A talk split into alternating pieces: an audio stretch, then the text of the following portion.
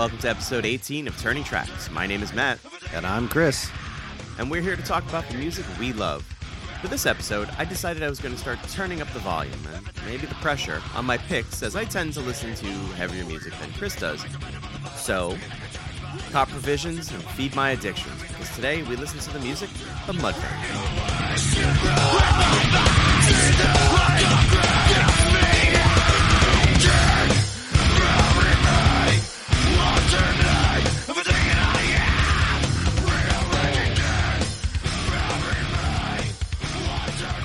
Hello, Kris. Well, hello, Matt. How's everything? You know, pretty okay actually. Uh, things are things are trucking right along over here. I'm, I'm doing pretty well with work. We've got some fun and exciting things happening that we've got to prepare for. I've been getting some fun records in the mail. I just picked up picked up a, uh record collection from my friend's mom. Uh, I was able to pull some like weird jazz records and uh oh, you're interested in jazz records, are you? Um, so I was gonna save it as a surprise for this show, but I'm a huge jazz fan, actually. Really? Well, I only Yes. took a few of them. I believe she has a lot more. Um I don't know how I'd get them to you, but we'll we'll burn that bridge later. Uh she was to she's going to donate this record collection and she wanted me to, you know, take a pick, so I pulled a bunch of like Broadway musical original cast recordings out of there and uh Oh, and there's the uh, the soundtrack to uh, the Great Muppet Caper, which was pretty sweet. Holy crap! Are you serious? yeah. The Great Muppet Caper is among one of my favorite films of all time. Yeah, Karen flipped when she saw that one. She was like, "Yes, give it to me." We listened to it at dinner uh last night, I think. I am. I listen. I'm not a jealous person, but I am so jealous right now. yeah, it's pretty freaking cool. I Hey, I, I don't mean to rub that one in, but yeah, I'm, I'm No, pretty, I'm pretty pleased with that one. It's your find, man. You you found it. You you own it. There was an Aretha Franklin record in there. There was some pretty good stuff. It was a Mhm. lot of jazz, uh, which we don't really know much about. So we took a little bit of that, but there was like a whole bunch more. There were these big box sets of swing music too. Um, Oh, what? Oh my god, dude! All right, we uh, let's get through this episode so we can talk about that. Yeah, sure. Yeah, I will. Uh, I if I don't think she's donated them yet. I'll I'll go grab them and find a way to mail them to you. It'll probably be heavy because it's um, it's a lot, but we'll we'll find a way to get it to you. It's I'd rather We'll- go to we'll you figure than just out. get donated to a. Figured out. Figured out. Figured out. Figured out. Now here's the scoop, and I'm going to tell you. Let's go. That's a Texas size 10 4. All right. Well, for anyone who's new to the show, here's how this works. Each episode, either Kris or myself picks a band or an artist. That person then chooses 10 songs and 10 songs only uh, that they believe represents the band or said artist. Uh, we listen to them, we discuss them, and that's how this goes. So, as I mentioned at the top of the episode, we're going to be listening to the music of Mudvayne. Kris, can you tell me if you have any history or knowledge of said Mudvayne? Uh, I have heard of them. Uh, I now know how to spell their name now that I've looked up their music. uh, and I saw one. So some of the, and I don't know if you want to cut this out, but uh, some of the the tracks I got had to be taken from the official music video instead of Okay. just the tracks themselves. So there might be a little sound in the beginning. Uh, and in one of the music videos, uh, there was a very strange looking clown with a blue beard, and that was unusual. Um, Was that for Dig? yes, that was for Dig, Okay. and that's my that's what I know about Mudvayne. Fantastic. I didn't actually listen to any of the music. I, I you know purposely put it on mute so that I'd be hearing all this stuff for the first time on the show. So I've got no idea what I'm in for aside from uh sad clown music. So or angry Um, clown music, sad angry clown music, a clown that is angry about being sad or sad about being angry. I don't know. But there was definitely a clown. I was so curious how many iterations of sad clown music you could put together right there. I tell you what's really Uh, interesting is the amount of gunk I just carved out of my mouse. I was looking at my Ugh. mouse and like there was a, a spot on the side that was slightly discolored, and I said, you know, I'm gonna get a get a paper clip and I'm gonna put it in there and, and just kind of like see what I can do. Oh look, I'm now I'm chipping away at the black. All right, I'm gonna stop messing around messing around with that in particular. But ooh, I just got some just got some nasty stuff out of my mouse. That's what we call quality Narsty stuff. podcasting right there. Oh, speaking of quality podcasting, Geekade hit a milestone. The Stone Age Gamer podcast Yeah. just recorded our 500th episode. Wild. That is so wild. Uh, congratulations to you guys. Thank you That's very fan- much. That's a f- that's no small feat. The episode was five hours long. My is oh, are you airing all five hours? oh yeah, oh yeah. my we goodness. had to split it into two to fit it on Pinecast, but yep.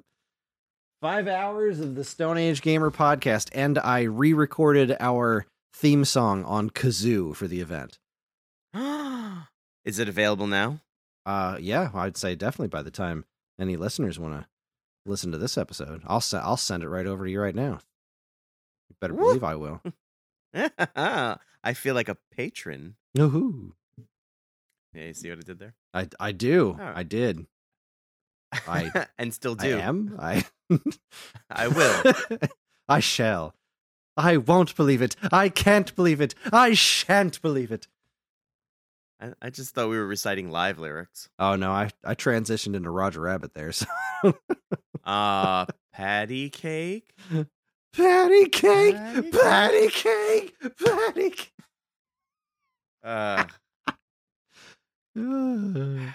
something only about, when it was funny. something about Mudvayne. I don't know. We're just talk, we're just doing movie. quotes Yeah, here. sad clowns in Mudvayne. All right. Well, so it's interesting that you you you brought up the visual aspect of the band Mudvayne because that's something that has um, become kind of a staple of of them. So, uh, very little about the band, stolen from my ultra super secret uh, uh, contact uh, informant Wikipedia. Mudvayne is an American heavy metal band formed in Peoria, Illinois in 1996. Known for their sonic experimentation, face and body paint, masks, and uniform, the band has sold over 6 million records worldwide, including nearly 3 million in the United States. The group consists of uh, guitarist Greg Tribbett, drummer Matt McDonough, lead vocalist Chad Gray, and bassist Ryan Martine. Uh, I've, I've never known if it was Martine or Martine, M A R T I N E I Mm. and I should have asked him when I met them because I did meet them all. It was friggin' awesome. I'll talk about that later. Martin A. Martin A. Yeah, maybe Martin A. Sorry, Ryan. Stevens. Huge fan. Clearly, Jim he's a big fan of the show. yeah, yeah, yeah, yeah. well, you know, if you put it out into the ether.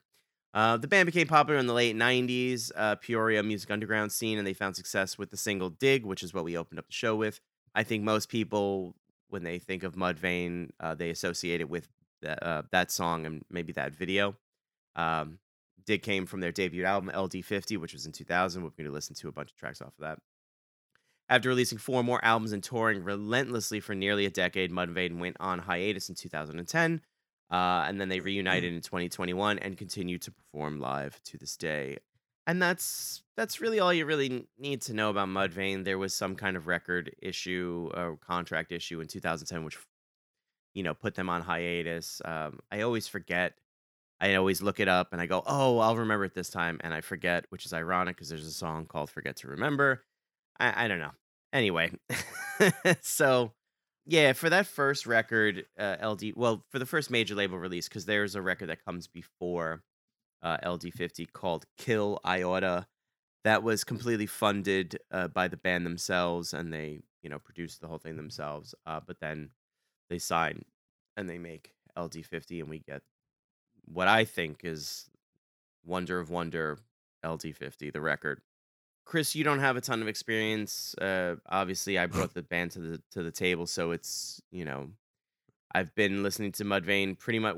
When I heard Dig back in two thousand or so, I thought "Uh, I hate this, and then the more I listened to it, the more I started to like it, and then I like bought the pickles. record. I still don't like pickles. Um, and and the and the more I listened to the song, I liked it. So I bought the record. For all you old people out there, I bought the record through Columbia House Ooh. For Oh a penny. Wow. Yeah, Wow. Wow. Wow. Yep. Wow. it was no. I I- still don't understand how that business model didn't work. anyway, And then I remember listening to it a bunch, like listening through the whole record, going, I don't understand this. I don't get it. I, I, I don't know what I'm listening to. But the more I listened to it, the more it started to grow on me. And then the more it started to grow on me, the more I recognized, uh, like, this is actually really like insane in like the best possible way. So from there, I just I became an, a, a fan. It wasn't immediate, obviously, but um, once they started to, once that first record grew on me, the subsequent record, records that came out just made me a bigger fan and a bigger fan and a bigger fan. The first record is talked about in a what they call math rock. It's like a math rock type of uh, record where. All right, please explain that because I've heard math rock before, and it just makes me think like is this just a bunch of nerds singing about numbers? Because that doesn't seem like what you're talking about, but that's what it sounds like. So I'm going to read you the Wikipedia definition, and I'm going to see if it correlates with what I've been told or what I've come to understand. Math rock is typified by its rhythmic complexity, seen as a mathemat- seen as mathematical in character by listeners and critics. While most rock music uses a 4/4 meter, uh, however accented or syncopated, math rocks make math rock makes use of more non-standard, frequently changing time signatures such as 5/4, 7/8, 11/8, or 13/8. As in traditional rock, the sound is more, most often dominated by guitars and drums. However, drums play a greater role in math rock in providing driving complex rhythms. Math rock guitarists make use of a of tapping techniques and loop pedals to build on these rhythms, as illustrated by songs like those of quote math rock supergroup Battles. I I'm not familiar with them. Um, yeah, so math rock is typified by its rhythm complexity. So my understanding was basically just that there's um uh you know they choose odd time signatures. There's uh, it feels like tempo changes, but it's actually time signature changes. I've even heard it go so far as to say like the the timing changes add up to whole signatures and stuff. I'm like, this is crazy to me. As we listen, sounds like a lot. It does, right? It sounds really like overbearing and like I just want to listen to music. Stop. As we listen to songs off of LD50, and I say LD50 because once we get into their second major label, um, the end of things to come, they kind of abandon that math rock element. So so all the tracks of LD50 will have like odd time signatures and and things like that and it's pretty apparent. So anyway, I think we should just uh, jump right in. We we opened with Dig, which was their lead single and um you know, as Kris pointed out, they were dressed like sad clowns. If you want a good laugh, if you want to see something prototypically 2000, go go watch the music video for uh Dig, but um we're going to start with uh, a track called Internal Primates Forever, which is the song that comes right after uh, Dig. This is track number three. Um, yeah, track number three off of uh, LD50 from 2000 off by, uh, by Mudvayne. Enjoy.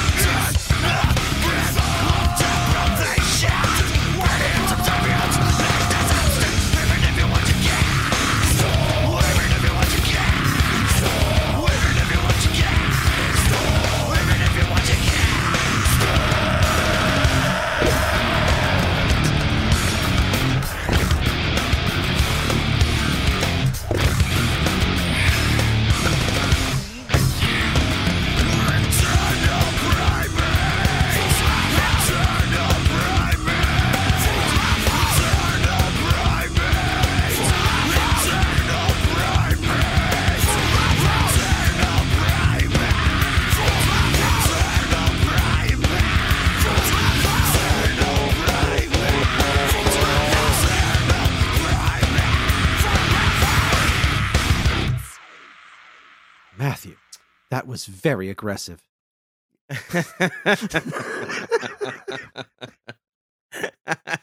I think I'm more shocked that you call me Matthew, but I don't even know if that's your full name. it is, and I hate it, but that's okay. that was Internal Primates Forever by Mudvayne. So before I ask you uh, what you thought of that and, and the feels that it may or may not have given you, one of the reasons why I was looking forward to doing Mudvayne with you is because I find that the rhythm for this sec rhythm section for this band is among one of my favorites. I love the way um, uh, Ryan and Matt really just lock in. Ryan is probably one of the best bass players I think I have ever heard, especially in this genre. But then outside of this genre, because he comes from like prog rock and jazz, that's like his um his background. I, I read a couple of interviews with him. I was really obsessed with him for quite a while as a as a bass player. So I'm very very and and you you a drummer. I'm a bass player. Um, I know you can appreciate when you hear a good drummer, and then I know you also like bass lines as well. So I'm I'm very very curious to hear your thoughts on some of that stuff. So Kris, please tell me your thoughts on on what you just heard. I liked it. Uh, Yeah. no, it was that was pretty kick ass. it was uh you know, it's it's not the music that I I gravitate to, but I definitely have a Sure. soft spot for this level of uh aggressive music. Um especially when it's done this well. I Mhm. as soon as I don't know, probably about three quarters of the way through this song, I understood what they meant by math rock. Like it, you read me that Yeah. whole definition, sure, but like Mhm. as they changed this into like the fourth or fifth song that was it was was Yeah. incorporated into this song. I was like, I get it, I get it. Okay, it all tracks in here. Got it. Uh, Because like there are, it is the same song, but it's also if you're looking at it from the rigid perspective of like this is how this this is how a song goes. Uh, it almost sounds like this is like, and now we've transitioned into a whole other song, but it's the same song. It's just mhm. different time signature. It was uh that was fascinating stuff. And I I yeah, I hear you on the the rhythm section. They were very I think I've said it before where you get to um there's a certain point where uh like the super heavy drums just start to sound like construction equipment and it is very very very difficult to do that and have it not sound like construction equipment because if you're off by even the once it gets that fast if you're off by even the slightest bit everything sounds wrong and there are Right. a lot of bands that are okay with that. They just let that they just let that roll on by um and th- th- at that point it just becomes noise to me. I can't hand i just can't deal with that. This was absolutely not that and the the uh the cohesion between the bass and the drums i really liked the parts where the bass got really high. Like he was Mm, playing really high notes on the bass. It's like Mhm. oh that sounds pretty cool uh, you don't get that a lot, right? You don't, get that a lot in yeah. metal. Yeah. um, that was uh I, I i i really liked it i very much enjoyed that I imagine for this record, they sat down and I know nothing about like the recording or the conversations that went into making this record, but I imagine like they all sat down, they were like, All right, just just go for it. Like whatever you just go for it. We don't have to adhere to any kind of anything.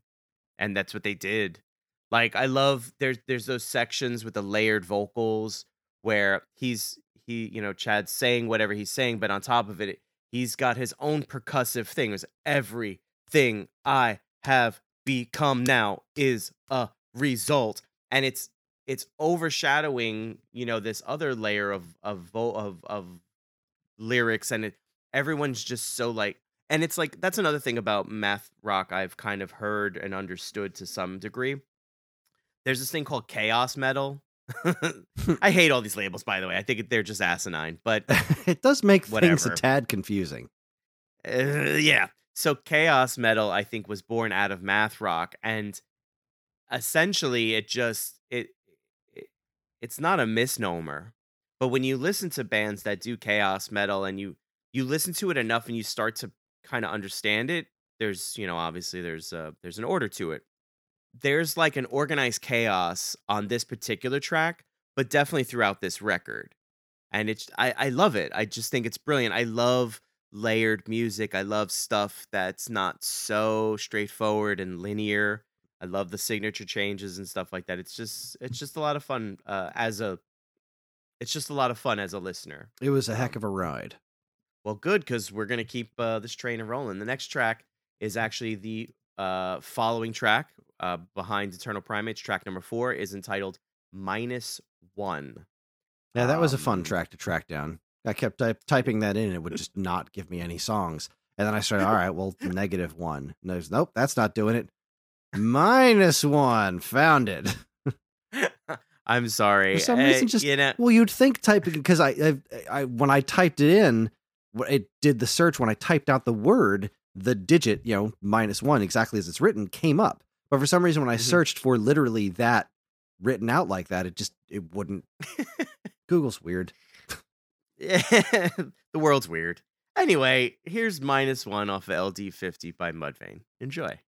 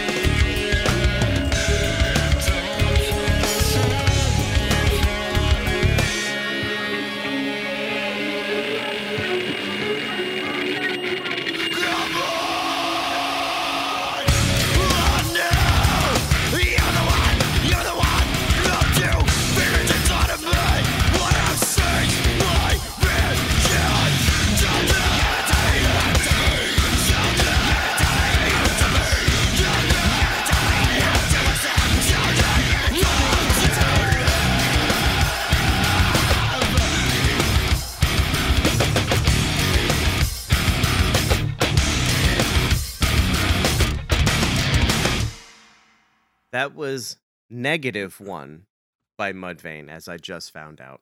I've been calling it minus one my whole life, and it apparently is called negative one. As I went to look up the lyrics to read along. Right, I had it uh, backwards uh, Kris, when I was telling my story. Apparently, I knew it was one well, of those things. You know, I looked, I looked it things. up, and yeah, negative one. uh, I like positive one better. I'm more of a positive one kind of guy. Thank you very much. I see. I see. I see. I was also also quite know. good. I think it was it was slightly less memorable than the first one because it was slightly less bug nuts. yeah, there wasn't a ton of signature changes in there. yeah, uh, it was a Um, bit screamier. Um, but again, it was tight. It was it was um, that one was one of the ones that kind of like faded into the background, which is one of those weird things to say about metal music. I think for anybody who doesn't listen to metal music, but Mhm. um, st- stuff that is that loud and aggressive is it, it can very easily just kind of fade into the background uh, in a nice, weirdly calming way. You know, if does that make sense to you, or is that just a me thing? Uh, oh, without question. Um, when I commute, uh, I take public transportation, and that's what I'm mostly listening to is like aggressive, whether it's in uh, some hodgepodge of like '90s alternative, all types of metal and industrial. It's it's all aggressive in its own way. But I read, I read while I do that, and it it absolutely fades into the background. Yeah, there's something very um, there's something oddly soothing. I think for a lot of uh, uh, people our age of just a relatively lower volume background, uh, distorted guitars. It just there's just something about that. Uh, I don't know. I yeah, I, I enjoyed it. It like you know, it was it was less it was less distinct to me than uh, the first one, Mhm. but you know, there was no point during that where I was like, man, this sucks. No, it was, it was a good time. I would imagine. I would imagine that uh, most of this doesn't suck, but you know, I'm. You know, That's the, guy, goal. I'm- we try not to bring songs that suck to the table. You know. I do think we should have like an episode where we find ten tracks that objectively suck. oh, just our most hated songs and just torture each other for a couple. oh, oh, that sounds awful. Let's do it. That sounds so bad. I Oh. hate every second of it. Let's I'm do it. in. Get ready to listen to the Sing 2 soundtrack, Matt. Um, I'm about to bring Wesley Willis to this front stage. Wesley Willis. Yup. Rock over London. Rock on Chicago. Heinz 57, America's number one ketchup. Heard Wesley Willis in years. Holy crap. You know what's really okay? We're gonna side note for a second. You know what's wildly inappropriate about this? Like, I hated Wesley Willis's music so much, and I had a, a friend back in the day who, eh, you know, he loved it. I think for the sheer fact that it annoyed the shit out of me so much. Um, and then I was just like, if I never hear another Wesley Willis song again, I will be happy. And then he passed, and I was like, oh, I feel so bad now. And then I listened to I Whoop Batman's ass, and I was like, nope, nope, nope, nope, nope, nope, nope, nope. I appreciate the man for going out there and doing what he did despite all the adversity and making a name for himself, but not for me. I'm sorry. I'm so sorry. Yeah, I, I'm pretty sure it's objectively terrible. I, you know, but uh, but I'm sure there are people who unironically enjoy it. exactly. You know what I mean? I enjoy, I unironically enjoy terrible things all the time. Uh, I'm yeah. You do a podcast with me. I know that. I whooped Batman's ass. Man, Wesley Willis. That's a that brings back some memories. I'm so glad I could open up that locked door. Wesley Willis and and tie my shoe. Oh man, terribly racist. I shouldn't laugh at that, but it's it's your delivery. Your delivery just crushed me. All right. Anyway, getting back to this. Um speaking of ob- objectively, this is objectively one of my favorite songs of all time, let alone one of my favorite songs that's been written by Mudvayne. Uh, this track comes right after Negative One. So essentially, the opening was track two. We listened to three, four, and we're about to listen to five. Uh, this song is called Death Blooms, and it has just some of my favorite uh, lyrical melodies written by Chad.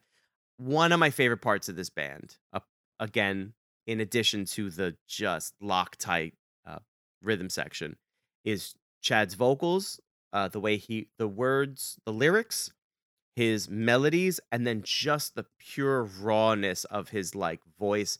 He's got an amazing scream. He's got that like a lion's roar, really. Um, it's just so guttural and visceral, and I just love the way it all came together on this record. So, without further ado, here is Death Blooms off of LD50 by Mudvayne.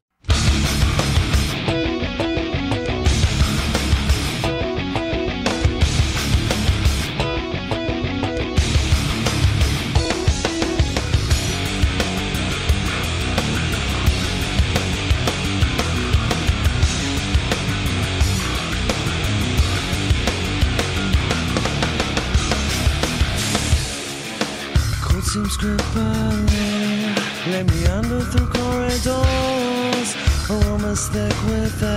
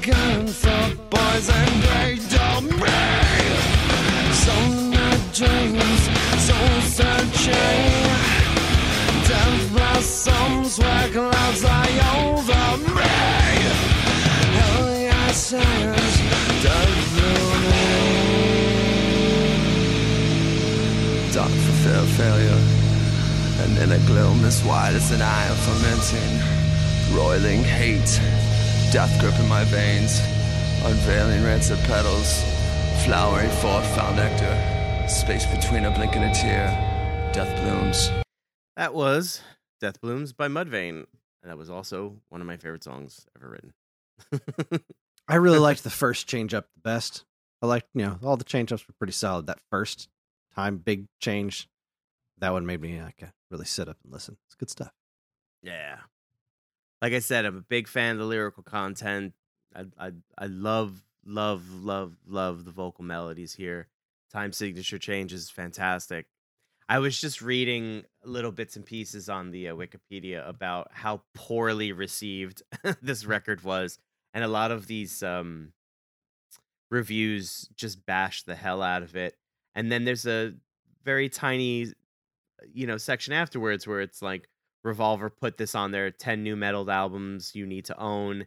And then Metal Hammer in 2020 put it on their, it was named 20 best metal album of the 2000s. It's just so funny to me how polarizing this record uh, was back then. And I think still kind of is. I don't know. I'm not sure. I don't, I don't, I don't know that a lot of people that I know listen to Mudvayne. And then if they do, I feel like most people will be talking about the stuff that comes after LD50. Just my uh what do you call it? Just my observations. We're to listen to one more off of LD50 and then we're to move on to uh the rest of their catalog. This song is called Nothing to Gein, uh G E I N like Ed Gein. Um it's my understanding that this song was pretty much written about Ed Gein uh, and if you can catch the lyrics, you'll see like it talks about um the love of mother and things like that. And if you know anything about Ed Gein, uh, you know he you know murdered his mother and all sorts of other really weird stuff that I'm not going to talk about on the show. I'm sure there's plenty of true crime podcasts out there that talk about Ed Gein if you want to dive into that. But uh, that being said, here is "Nothing to Gein" by Mudvayne off of LD50. cold and silent. Soiled face, I will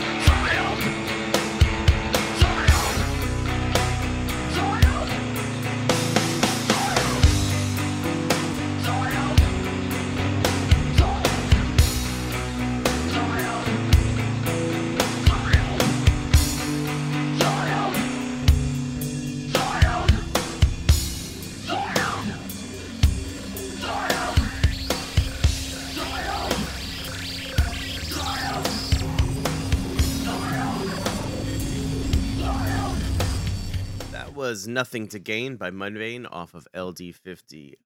This album features these interludes, which you can hear on some of the ends of some of the songs, or maybe at the beginning of a handful of tracks too. It's one of these records that I feel like you should listen to from start to finish because they use excerpts from a gentleman by the name of Terence McKenna.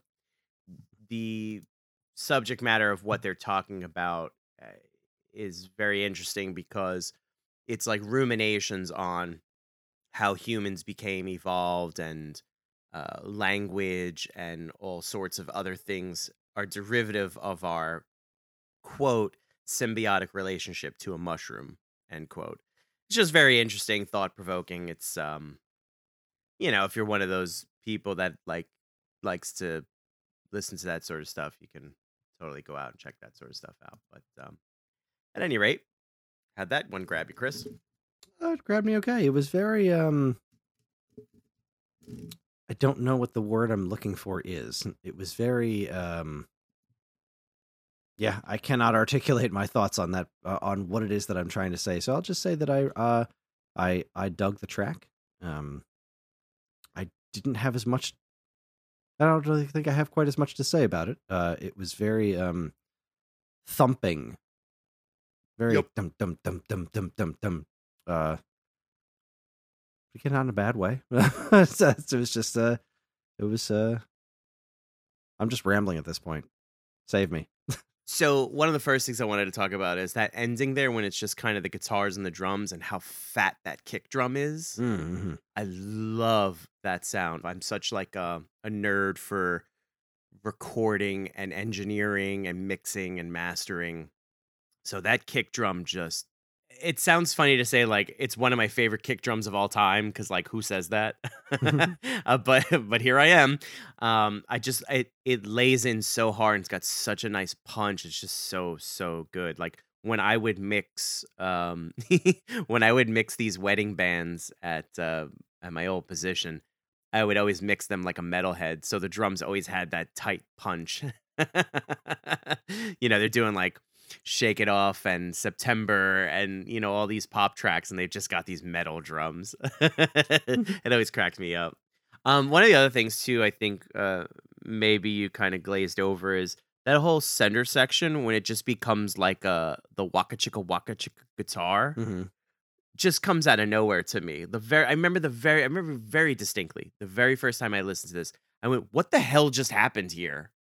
Like where did this metal band go all of a sudden for that you know, sheltered life, innocence?" And and I'm just like, "What is what is this? I don't understand this." And that was part of the the thing that turned me off about this record. I listened to it in entirety and I was like, "I don't know, man." And I let it go for like a week or two and I was like, like no but but dig is so good like no there's more here and i just kept forcing myself and i'm so happy that i did i'm just curious if maybe that that section just threw you for a loop or something i guess not because there's a i'm oddly speechless um I yeah i'm i'm i guess i'm not hearing it i'm gonna have to listen harder uh moving forward Okay. i'm gonna I- I'm, gonna tell you won't. I, I hate to say this, and I don't mean to cut you off, because now once we get away from LD50 and we move on to every other record, they've pretty much abandoned that quote unquote math rock style, and they they pretty much become essentially a nu metal band. Hmm. So, but they're a nu metal band in only the way like Mudvayne could be, because their sound doesn't change at all you still get the drums, the bass guitar, and the singing. They just kind of, I I I vomit at the word conform, because I follow them for so long, and I've seen them in interviews, and I've read articles, and I know they're not that band. They weren't those guys. The best thing they ever did was they went to the MTV Music Awards. I want to say for LD50. I think Dig was being nominated. They all went in white tuxedos, black bow ties, and they all had bullet holes in their foreheads, all the blood running down their face onto their white tuxedos. It's a very famous, um, uh, you know, appearance that if you just, uh, uh, you know, your first glance, you'll find it. Um, and I thought these are guys that are just putting their middle fingers up to everything that is mainstream and the and the system and stuff. But then for them to go and make the next record and the next record and the next record and the next record just to be kind of mu- pretty much with their peers, no standout, you know, it's mm, a little disheartening, but the music's still good. I still think a lot of it holds up. Um, you know, in putting tracks together for the record for the uh, episode today, rather, I was fondly listening to a lot of the stuff. Going, I remember exactly where I was when this came out. I remember exactly where I was when I fell in love with this song or whatever. It's yeah. So I don't know, Kris. Maybe maybe you go back and you listen to LD fifty, um, or just the tracks that I've I've thrown up, and and maybe you know I don't look you you do you boo boo you do you, but um, yeah. All right, we're gonna we're gonna move on.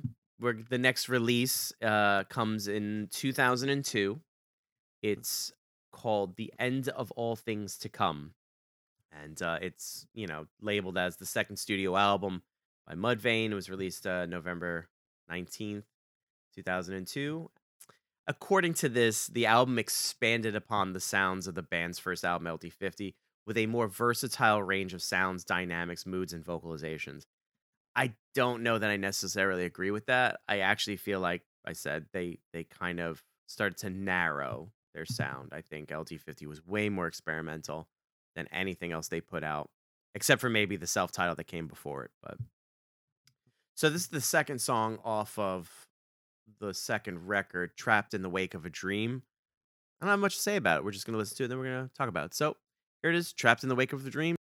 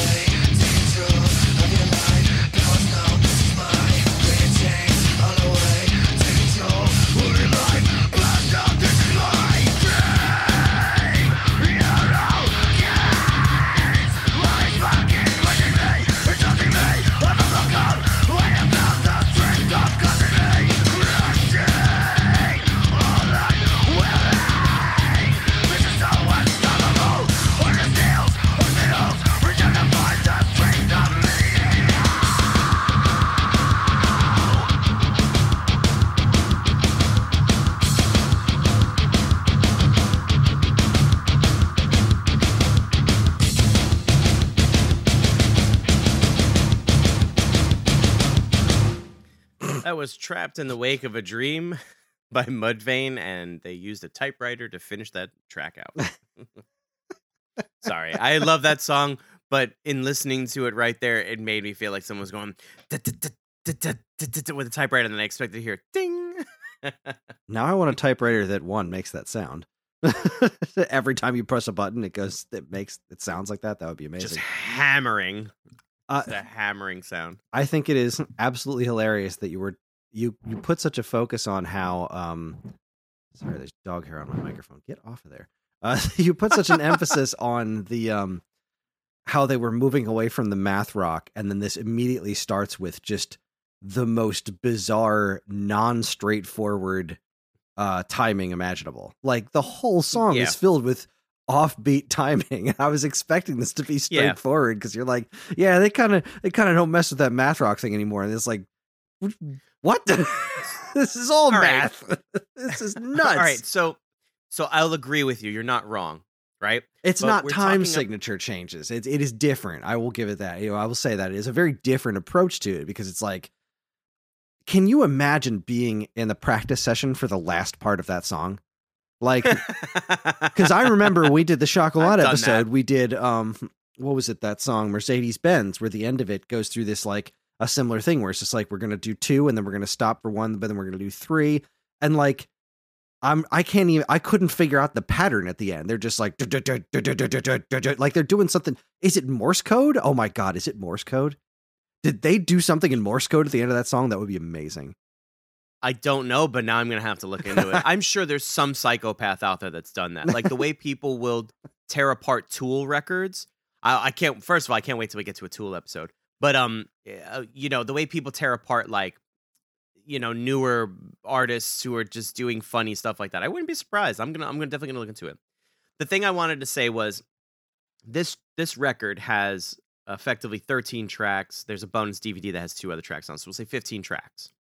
Um, there is two singles, Not Falling and World So Cold. Uh, I decided to stay away from those because I generally tend to stay away from the singles. I don't know that they all necessarily my my opinion is I don't know that singles necessarily determine the band. We've all been fooled before. We get a single, we love it, we go out buy the record, and the record is nothing like the single, right? Uh, so trapped in the wake of a dream, and maybe like I'm just looking at the track listing very quickly. I'm looking here. I see like three or four other tracks that I think still kind of stay a little true to the original LD50 math rock esque, um, I guess, uh, punch that they had, draw that they had, uh, intent that they had. But you know, if you go and you listen to this record, I find that the songs are a little more four four for the most part. You know, Yeah, it does seem like, at least with this one, because because you're yeah, the time signature didn't necessarily change. Like whatever they were doing was built on a four four core. That Mhm. Rhymed. Uh, hi but it was like, but it was very just here is a pattern, a very bizarre pattern of staccato notes, uh, and it seemed like they were playing with. They were playing with what can we build on top of this basic core here, right? So it's, I guess, I'm sure this wasn't the actual impetus behind it, but it's like, all right, so we're gonna keep it danceable, but we're gonna screw with your head the entire time. You know what I mean? that's kind of what it, it what what it came off like um I, I i i thought it was really interesting because and and this is this is not to poke fun at it this is an interesting difference because you were saying that it was you know a a, a difference from that math rock and you're right it was it was just that they were approaching doing mathematical mathematically weird things with their music in a completely different way uh and kind of kind of caught me off guard it was regardless of the structure it was a very enjoyable song Uh, well, I'm glad you enjoyed it. Um, we're gonna listen to two more tracks off this record. The next one coming up is a song called "Mercy Severity," and this comes fifth on the record. Uh, I don't have much to say, so let's just give it a listen. Here is "Mercy Severity" by Mudvayne.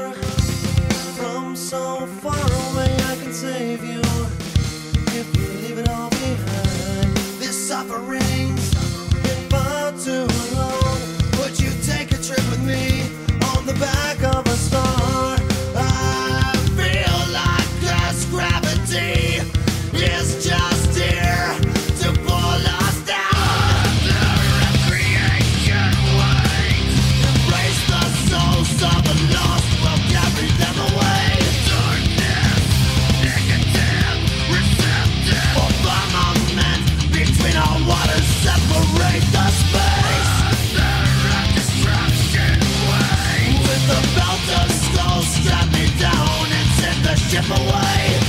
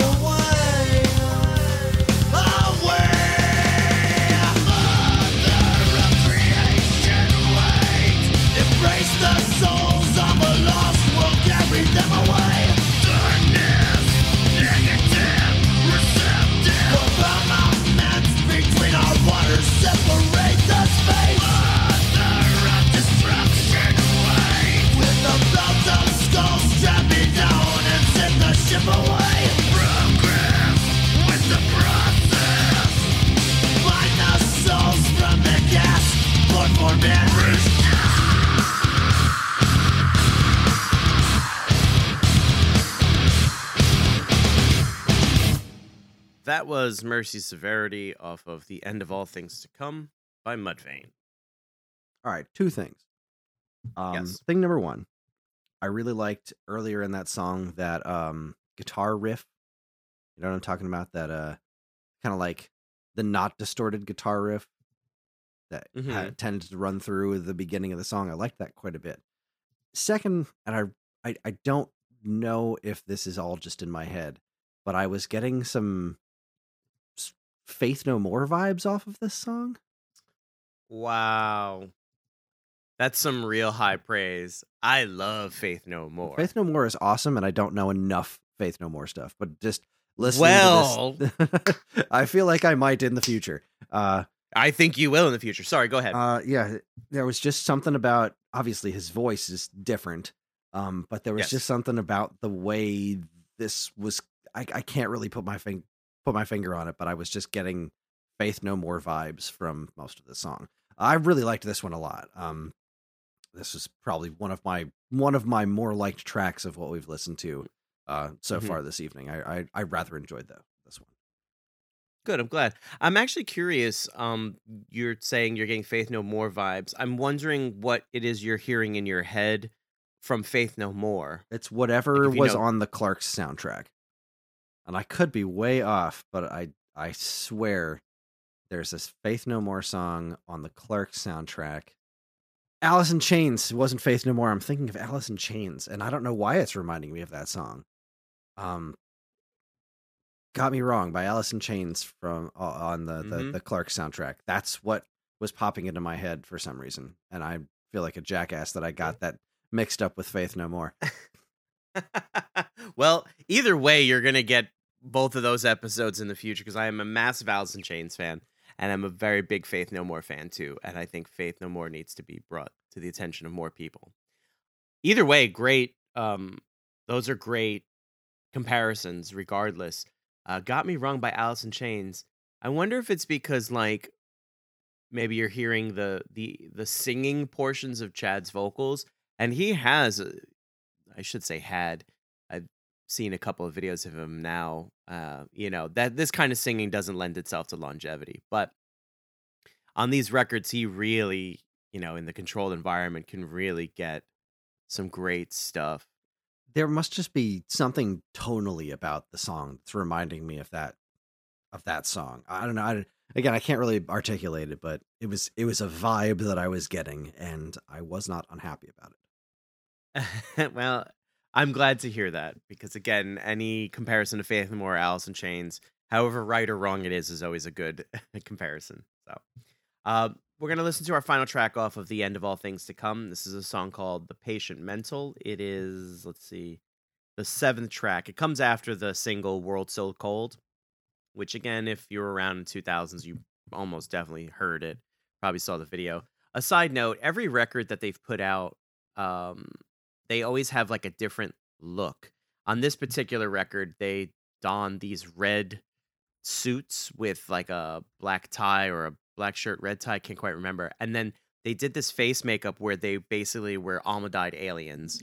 So like from essentially the upper lip up, they had like these uh weird kind of no noses and then these big almond eyes and they were all bald except for the guys who had facial hair and then the facial hair was you know coming out the bottom It's pretty interesting. Um they just uh, are that group you know what i mean? They they do the thing and they they do it in a very interesting manner. They do things like on their own terms. I think that's what's always attracted me to them so. Anyway here comes the patient mental by mudvayne. Enjoy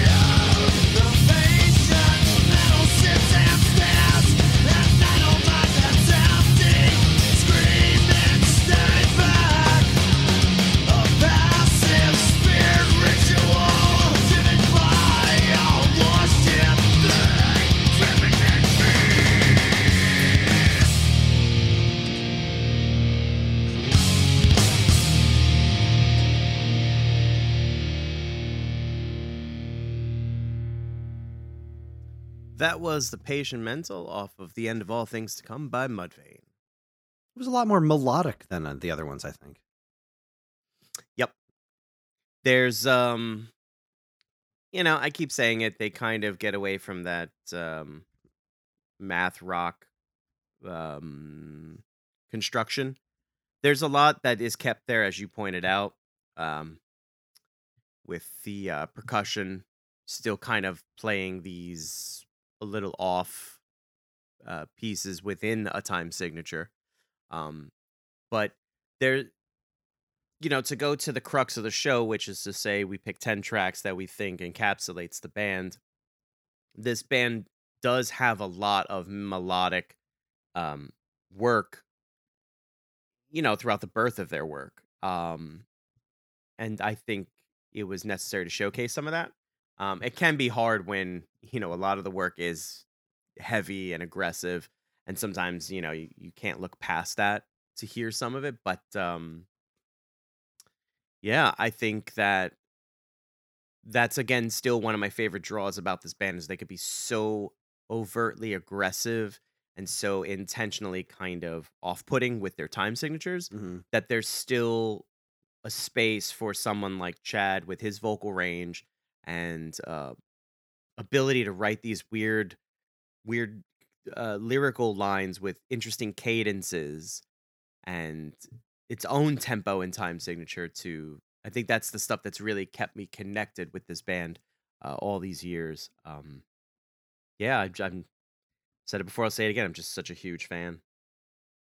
Yeah, so this is a this is a a good track and did an excellent job of illustrating the uh, range, as you as you put it. Well picked, well chosen. thank you, thank you. So we're gonna move on to the next record in the Mudvayne catalog, which is called Lost and Found. Came out in 2005. I know I said that I'd like to stay away from the singles, but this song "Forget to Remember" uh, was a single in that it appeared in the Saw 2 soundtrack, and I've always been a fan of songs that appear on soundtracks from bands because I almost feel like nine times out of ten, at least in my experience, it's always a song that is never quite the band. It's like their opportunity to step outside themselves and do something funky. Like the Jerky Boys soundtrack had was really good for that. They had all these songs that were done by artists that you were like, who's covering this? What this is a weird draw for them and, and stuff like that. So anyway, uh, we're gonna go ahead and just jump right into Forget to Remember by Mudvayne. Enjoy.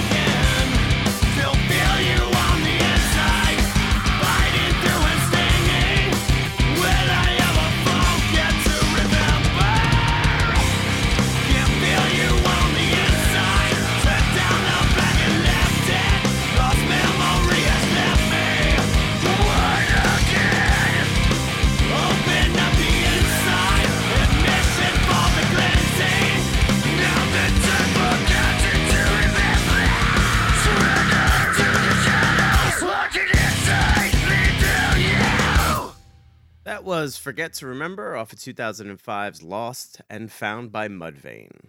Um, as I said, it appeared in the Saw 2 soundtrack and movie. And what'd you think of that, Kris? Well, it was definitely more. um I don't know that radio friendly is the right word, but it was definitely more like. Yeah, I, I don't know what other thing like radio friendly or safe. Mainstream? Yeah, it was very more, much more mainstream song. It's also shorter than anything else we'd listened to. I mean, I guess uh negative one was uh not that much uh longer, only a couple of seconds, but by and large, everything we've been listening to has been like you know four and a half to five minutes, and that was only uh you know just under four. So uh, it was definitely a definitely had a single vibe to it. It was, it was still a good song. It was um uh, it was just a little a little different for them, I think, and yet still taste the same. Crystal clear Pepsi. I can't tell the difference. Um, so yeah, this is more what I meant by they're getting away from that LD50 kind of composition and orchestration. Um, Lost and Found's a great record, as is The End of All Things to Come. Uh, if you listen to them in order in their entirety, you will definitely get the bigger picture that I'm talking about. Um, I chose this one because I really appreciated that. Yes, because I agree with you. It's certainly more mainstream, uh, mainstream rock, uh, nu metal, whatever you want to call it for the time, 2005, 2005, 2006.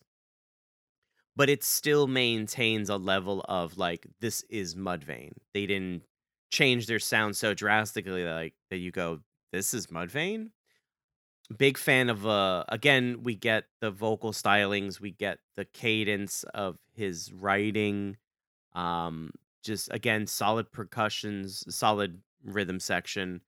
And you know i hate to say this right but i almost feel like the guitars are like in my opinion the least thought about element of this band. They're almost percussive I was just gonna say they're they're almost it, like it's almost all just tied into the rhythm section, even the guitars themselves. Yeah. I think by now, after doing, let's see, this is 18 episodes, I've probably done nine. If we don't, if we don't count the debacle that was my band, I've done eight. I think we can kind of see that I like groove. I like groove and I like rhythm. So it's no wonder that I'm still, you know, a big fan of this band, even after they get away from the stuff that really brought me to them. But um, And I don't want to Yeah. I don't want it to come off like saying that the um uh the the guitars are almost percussive. See, I see I don't know that I would agree with the, the that, that they're the least thought about. Uh, because I do think that it takes a, a different and specific kind of talent to make that work. Um, that uh, you know they're they're using the ins- they're using the guitars in such a percussive way, and as a shitty guitar player, uh, I can say that what has Same. fooled other people into thinking I'm a good guitar player is the sense of rhythm. Like I can't into my left hand, you know, plucking, you know, uh, placing on the strings and all that.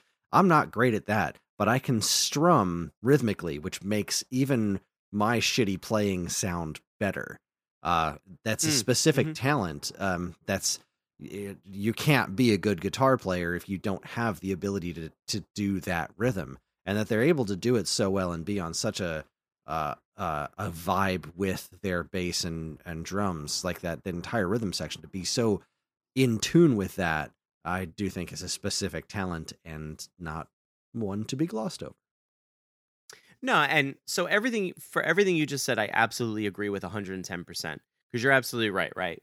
The um drums and bass are so lockstep tight and they're so big in personality that it almost you can almost feel like there's no room for a guitarist.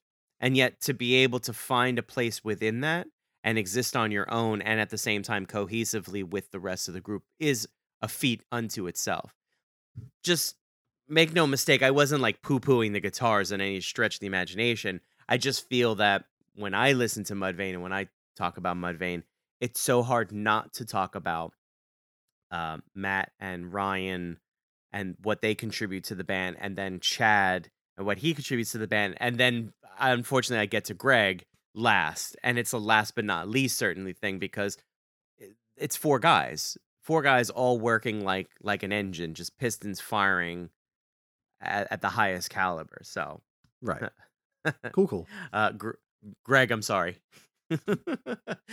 um, so before we get into the final track that we're going to listen to, you and I, Kris, I want to tell a story about how I met Mudvayne. Millions of years ago, there was a TV network called Fuse, and Fuse had kind of taken the place where of MTV when MTV stopped showing music videos. Fuse had come along, and Fuse was originally a little more metal than what it you know then it starts to broaden its horizons and start doing more music from different genres and pop and uh, you know ultimately i have no idea where it went i think it disappeared and i think it came back anyway i was going to school out on long island and i was coming home and i don't know how i found out but mudvayne was going to be in the studio at fuse my train came into uh, penn penn station was two blocks away from the studio so i said screw it, I'm just going to try it. And I went there and I got online and they let me in. And so I now got on this live program where they were interviewing Mudvayne in studio. And there's all these fans sitting around, you know, like whatever, American Bandstand or whatever you want to call it. Nobody was dancing. Um, and I was just so elated. But they told us, they told all the, the kids there, like, look, you know, you're you're gonna blow your lid because Mudvayne's here. You're all fans, but you cannot interact with them. Like, don't ask them questions. Don't ask for autographs. Don't do nothing. Um, if they come up to you, obviously be nice and courteous, but otherwise, don't because this is how the show has to run. Right, whatever. Wherever I ended up sitting up was f- like kind of a, w- a bit of ways away from like the host, whoever it was, and the band. So during a commercial break, Ryan just gets up and he starts walking around. He just starts talking to people. And he's like working his way down the line. And I'm like, you gotta be kidding me. Is he really gonna walk down here and like shake my hand and talk to me? And sure enough, he did it. And I was like a puddle of water. Hmm. Like he came, he's like, he's like, hey, I'm Ryan. I'm like, I know. He's like, what's your name? And I'm like, oh, I'm so sorry. I'm Matt. And he's like, Matt, it's a pleasure to meet you. I'm like, dude, you're like, I literally went like something to the effect of like, you're the fucking bass, best bass player I've ever seen in my life. And he was just like, really? You really think that? And I'm like, yes, yes, you are. And he's like, oh, wow, thanks. So then I go, I just read your article in Bass Player Magazine. Like, like, you're just, you're just so awesome. And he's like, well, thank you. I really appreciate you doing that. And I'm like, oh my God, this guy's amazing. so then they're like, all right, we're back in third. And he's like, all right, I'm sorry, I have to go. I said, no, no, no, but please. And then I just sat for the whole show like, holy cow. But then they were really gracious. And at the end of the show, they waited at the hallway to leave. Like, um, you had to pass through a hallway to go out a door to into the lobby and get out of the building. They waited at the ends of the hallway and they signed autographs for everyone. Nice. I was the last in that line because I had no idea what I was going to get them to sign. Now, at the time, I was a really huge SpongeBob SquarePants fan. I still am, actually. And I had a notebook that uh, my then uh, girlfriend had gotten me for school. And the cover was a wanted poster of SpongeBob with the big, like, you know, mustachio, like Pancho Villa, you know, Mexican bandito look. And I was like, well, I'm gonna get them to sign this, right? I don't want to use a stupid piece of paper. I want to make it funny. So I, I'm waiting, waiting, waiting on the last one, and I hand it to him, and I forget who was first. I think it was the drummer, uh, Matt, and he starts laughing. He goes, "Oh, Greg's gonna love this," and I was like, "Really?" He's like, "Yeah, he's a big fan." I'm like, "Oh my god, so am I." And like we shared a good laugh, and he's like, "What's your name?" And I'm like, "It's Matt," and he's like, "Oh, cool, man, good name." And I'm like, "I know." and like they all signed in. They were all like super cordial and really, really nice, and like you could tell that they were very happy to be there and, and happy to meet their fans and stuff. And it was just such a really, really great experience. And then, you know, a couple years later, I ended up seeing them uh, in concert and they just blew the doors off my house. And, you know, like, again, like I said, I've been such a fan of them for such a long time, but then to meet them and have them be so cool and not just, you know, jagoffs, it just makes me love them even more. Like they're just, they're just genuinely just happy to be there doing what they do. And then when they, you know, when they went on that ugh, 10 year hiatus, like there was a part of me that was like, I need more Mudvayne music because Chad and um Greg went on to form a band called Hellyeah, which I thought was so quintessentially like 2010. And there was a lot of success with that. I just wasn't a fan of it. And then I was in Toronto some years later and Greg was there.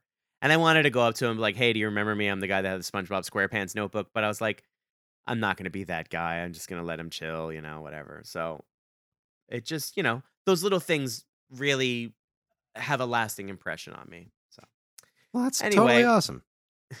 yeah, no, it's it's one of my more funny stories. Like meeting Anthony Kiedis is a funny story, which we'll get to sometime. I don't want to derail, but because we're on the, the last track. So as much as it pains me to say that this is the last track that you and I are going to listen to, we will, of course, as always, uh, take you out with another track. So this track comes off of the record The New Game. There was a record in between um excuse me. This this album comes right after uh, Lost and Found. This is a 2008 release. There is a record that comes out after New Game. It's uh, a self-titled and it's good. I also feel like The New Game is a good record too. It's now is when you start getting into the things where you go like uh, it's more of the same. The Hate in Me, as far as I'm concerned, is a standout track uh, from that record. There's a lot of other ones, but I again I think it's more the same. So I just kind of chose what I thought worked best. So this is The Hate in Me off of the new game by Mudvayne. Enjoy.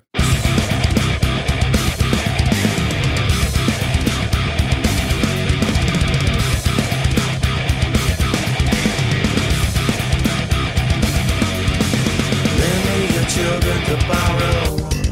I just need to send them away. Long eyes and tears and sorrow. Promise we'll keep them safe. So sorry it didn't work out. You believe the liar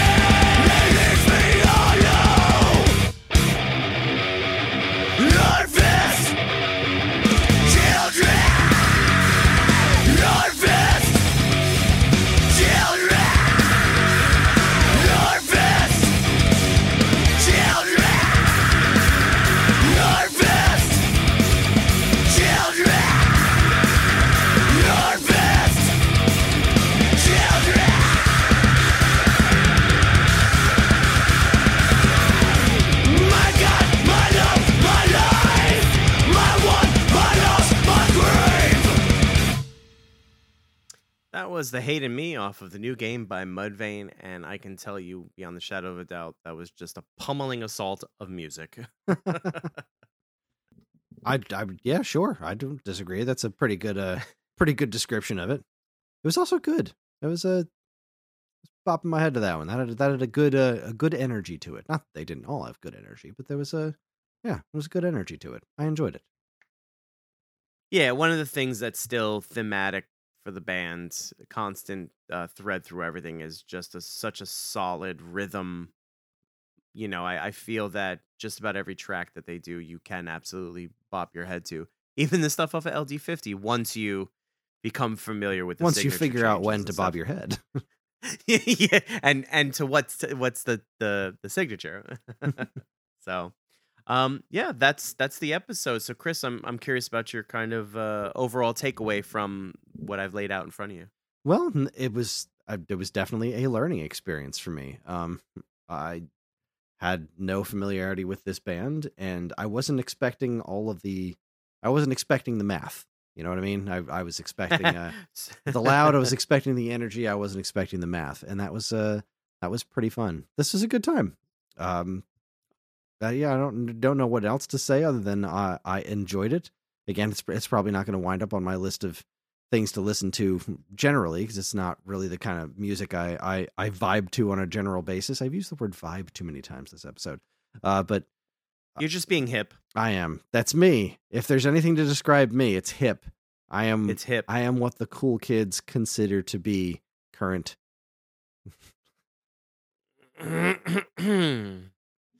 Proceed. but no, but this was this was a good time. I I did not I did not dislike any of this. I liked it more than I liked Nirvana. That's okay. Dare I ask? Did you dig it? You don't get it. I get it. Dig. The song was called Dig with the clowns. I get it. Ah, scary sad clowns. anyway, um, well, I'm really, really glad that that makes me happy to hear. yeah, thanks for Um, bringing this stuff to my attention. Giving me an Absolutely. education and all that. that musical education. Well, we've been, I, I think we've been very good at doing that for each other these past few episodes. So, uh, with that being said, that's our show. Join us next time for Kris's pick. Kris, what are we listening to next time? All right. It's going to be a bit of a left turn because, uh, well, it always is. Uh, it always is. I, I don't have anything in my repertoire that's quite Mudvayne, so there's no, no, way. we're we're not here to up the ante on one on one another. Exactamundo. Uh, this is one of it has become one of my favorite bands, um, which is strange because uh, they're from far away. I would like us to listen to the music of the Pillows. I can safely say I've never heard of them. The Pillows is a Japanese rock band. Um, I'm in. I'm in. Say, less. I'm in. Uh, you know, I've been listening to a lot of Japanese jazz. On Oh. all jokes aside, I've been listening to a lot of Japanese jazz recently. I'm in. Let's go. yeah, I discovered them through uh, the soundtrack to an anime series called Fooly Cooly. And uh, nope, never mind. I know exactly who they are. Ah, okay. Yep. The- they're the I, they're they're on the recesses of my brain, and the minute you said Japanese anime, I went FLCL. yep. Fooly Cooly. They are the ones. Yes, Or their music Yes, was this is gonna used be- for Fooly Cooly, and uh, this is going to be a great episode. it is because I've uh, since listened to all of their music instead of just what was on that show. And Mhm. while a lot of their best was on that show, uh, they have a lot of their their catalog's insane, and I've been getting their music on vinyl, which has been fun. Uh, and well, damn, it's good stuff. So yeah, this should be a fun episode. Well, I'm excited for that episode. But uh, we here at Turning Tracks are incredibly grateful to every person who listens, and we love communicating with you any way we can. And we have a couple ways that we can do that. There's the Geekade Discord channel, in which we have a Turning Tracks chat, where we hope to discuss all manner of stuff relating to music and whatever our next, episode, next episodes are going to be. And of course, you can always still send us in an email at mail at geekade.com. That's G E E K A D E dot com. And while you're at it, check out all our other social media channels. You should totally follow, like, subscribe if you haven't done so already. And I always ask if you haven't, why? Turning Tracks and other Geekade podcasts are made possible thanks to the Geekade Patreon page. There, patrons can get access to monthly podcast topics and recording schedules, get early access to most of Geekade's shows, including this one, and more. If you've ever enjoyed our podcast over the years, follow the link in the description and give it a look. We really appreciate it. Finally, as always, be sure to check out all the other great content we have over on our site at geekade.com. One more time, that's G E E K A D E dot com. As is tradition with uh, a Matt episode, I'm going to uh, do a little bit of a dedication uh, when I leave with this track. Um, this track is going to be called Everything and Nothing, uh, comes off of LD50, so we bookend the show with uh, Dig, and then we bookend it with Everything and Nothing. You know, I talked about how one of the things I enjoyed about this band the most is that they pretty much put the middle finger in the face of everything that was uh, mainstream at the time. They they did things their own way. Thank you, Frank Sinatra. They showed up to award shows, you know, as as complete and utter, you know, nuisances and disrupted everything. And I think LD50 was a big disruption to the mainstream at the time. Uh, and I think it's still looked back upon fondly by by people who who really were, you know, fans of it uh, as I do. So this song for me goes out to every one of us who's really just wanted to put your finger right in the eye of of the mainstream and you know zig when everyone wants you to zag and stuff. So you just keep on keeping on. We'll find each other somewhere and we'll see you then. Until then, y'all have a wonderful whatever's left in your day. Bye.